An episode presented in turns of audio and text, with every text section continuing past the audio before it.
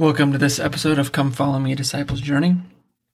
This episode um, will cover sections 39 and 40 of the Doctrine and Covenants. So, section 39 and 40 both uh, are Revelations 2 and 4 and about uh, a man named James Covel. Um, this is a, a story about, or I guess that highlights the, the principle that many are called but few are chosen. Uh, James Covel was called by personal revelation through the prophet Joseph Smith um, to, to work in the Lord's vineyard, to labor for Zion. And he is someone who covenanted and promised and committed to fulfill that work and then did not. He was somebody who has had been a, a minister for about 40 years of his life. So he had, you know, a congregation and he had um, teachings that he had been was very familiar with in terms of Christianity that maybe were not necessarily in line with the the true gospel. Whatever the reasons were for his not being able to follow through with his commitments, we don't really know. What we do know is that he didn't. Um, he was called to, to, to serve, to baptize, to to be a missionary and he would have had to forsake many of his beliefs and to confess to these to his followers that he was now going to move to Ohio to join the Saints. So there was there was a great deal of sacrifice required, but nonetheless, he had made the commitment. So uh, in January, there 1831, there was a conference which I mentioned in a previous episode, and after this conference, uh, this is what Joseph Smith said: there was a man by the name uh, who came to me by the name of James Covel, who had been a Baptist minister for about 40 years, and covenanted with the Lord that he would obey any command that the Lord would give unto him through me as his servant, and I received the following. So he receives section 39 after James Covel approaches him and says, Whatever the Lord says to you for me, um, I'll do it. So the Lord makes some promises and some pretty awesome promises to, to James, but he was in part of those promises, they were if then promises. If you do this, then this. Preach the gospel. Come go to Ohio, join the saints, then these marvelous promises. Um, and it, section 40 is a very short section, but what we learn is that Brother Covel rejected these promises. He rejected uh, his covenants. And so we learned something here. At least one of the things that I learned was the importance of making covenants and keeping covenants, making and keeping sacred covenants. The promises of the Lord are ours to have, to claim. They are there. The Lord has made them. Whether we claim them is up to us. That's the action that we have to take. We can do nothing to earn them. We can do nothing to create them. They are the Lord's to give alone. But He's already given them. And so our part is to claim them, to make the covenants and to keep the covenants. Um, verse 9 of section 39 hints that maybe Brother Covel had rejected the word of the Lord in the past because of pride. We don't know a lot, um, but that does seem to be kind of what's hinted at um, President Kimball said, frequently pride gets in the way, in our way, and becomes our stumbling block. But each of us needs to ask himself the question Is your pride more important than your peace? All too frequently, one who has done many splendid things in life and made an excellent contribution will let pride cause him to lose the rich reward to which he would be entitled otherwise. And that's exactly what happened with Brother Covel. It's what happens with us in all in our lives. Is if we get caught up on pride, then we don't claim the blessings that are ours to be had. Um, President Harold B. Lee mentioned told a story once about a, a Sunday school teacher who taught about the iffy blessings, and they're the if you do this, then this. I call them the if then blessings. I mentioned them before, but these are all over the place in in this section, in section 10 and 11 especially, or verses 10 and 11. And all throughout the scriptures, you'll notice that this is a pattern of the Lord. The Lord promises us blessings, um, but they are almost always an if then type of statement. If you do this thing, then you have claim upon this blessing that I'm willing to give you. Um, the Lord revealed does reveal some uh, interesting and important points about His second coming in this section to Brother Covel. In verses 19 through 24, we learn at least five things. And these things now are, are obviously, they can be, not obviously, these things can be learned in other places, but the Lord teaches at least five truths in this section about it. The kingdom of heaven is at hand, so it's coming soon. The servants of God are to prepare the way for his coming, so our job and responsibility is to prepare the, for the coming of the Lord. No one knows the day and hour of his coming. Uh, those who receive the Holy Ghost will be looking for his coming and will know him.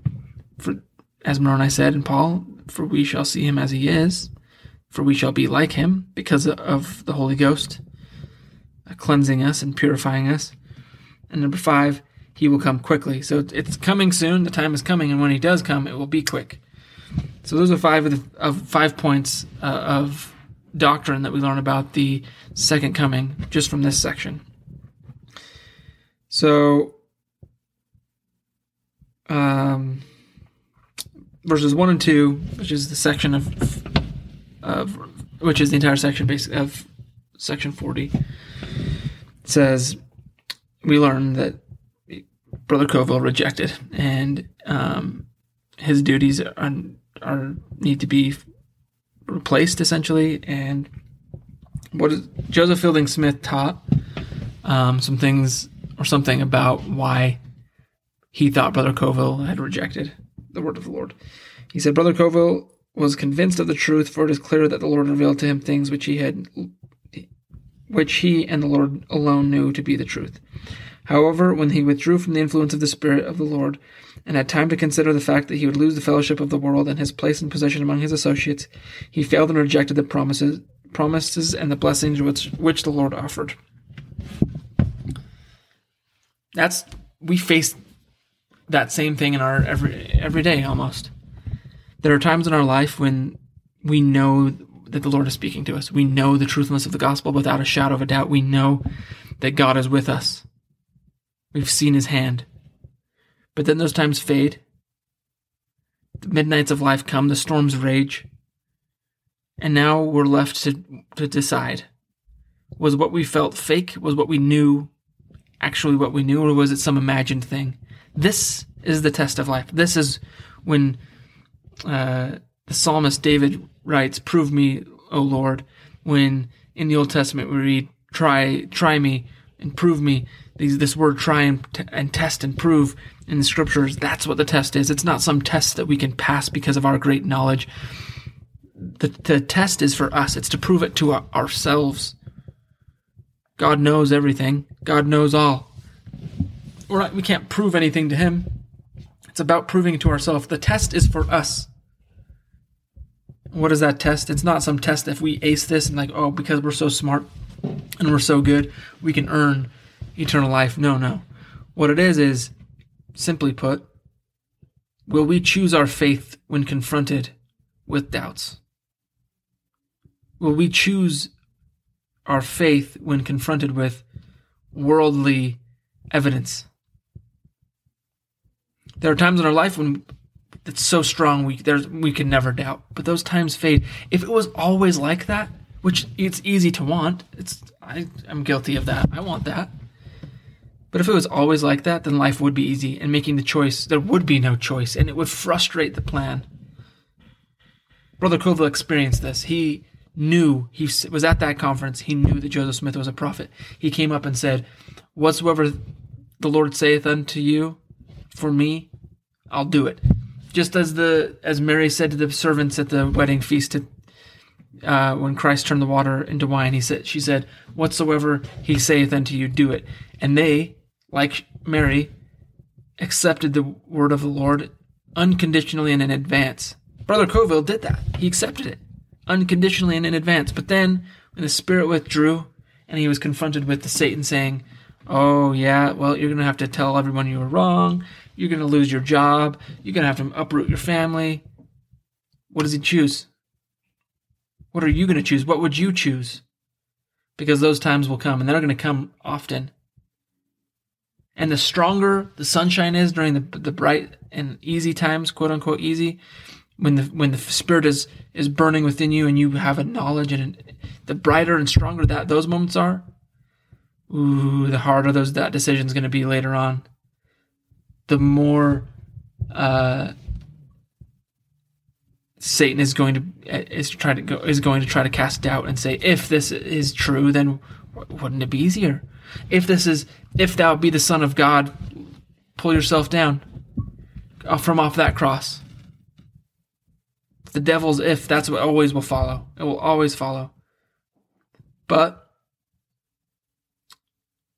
if we choose, and as we choose to, our faith over our doubts and over our fear, what always follows crucifixion Friday is a glorious resurrection on Sunday. That, that glory may not come in this life and in temporal blessings, but come it will. Brother Covel chose the worldly evidence and his doubts. The key is for us to learn from that and to avoid doing that in our own life. As we rely wholly upon Jesus Christ, we can get through those hard times and those dark times because that's really what it's about is that's the test. Will we rely on him? Will we throw up the sponge as C.S. Lewis says and say, I can't do it. I need you to do it. And it's right as soon as we've tried our utmost, we've paid we've paid our last farthing, we've gone as far as we can go, and we throw it up and say, ah, "I can't do this," but I know that you can. That's when he comes. That's when then this, the day will break again. The dawn will start to come.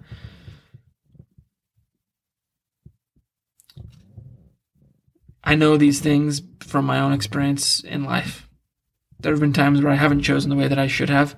I've been chastised and had to be corrected. Repentance is real and powerful, though. And there have been times where I have, and I've seen the and reaped the blessings that were there waiting for me that the Lord was willing to give me. Thanks for studying me with don't study me. Thanks for studying with me this week. I hope you have enjoyed uh, this week's study, and hope you'll join me next week. Uh, thanks again, and we will talk soon.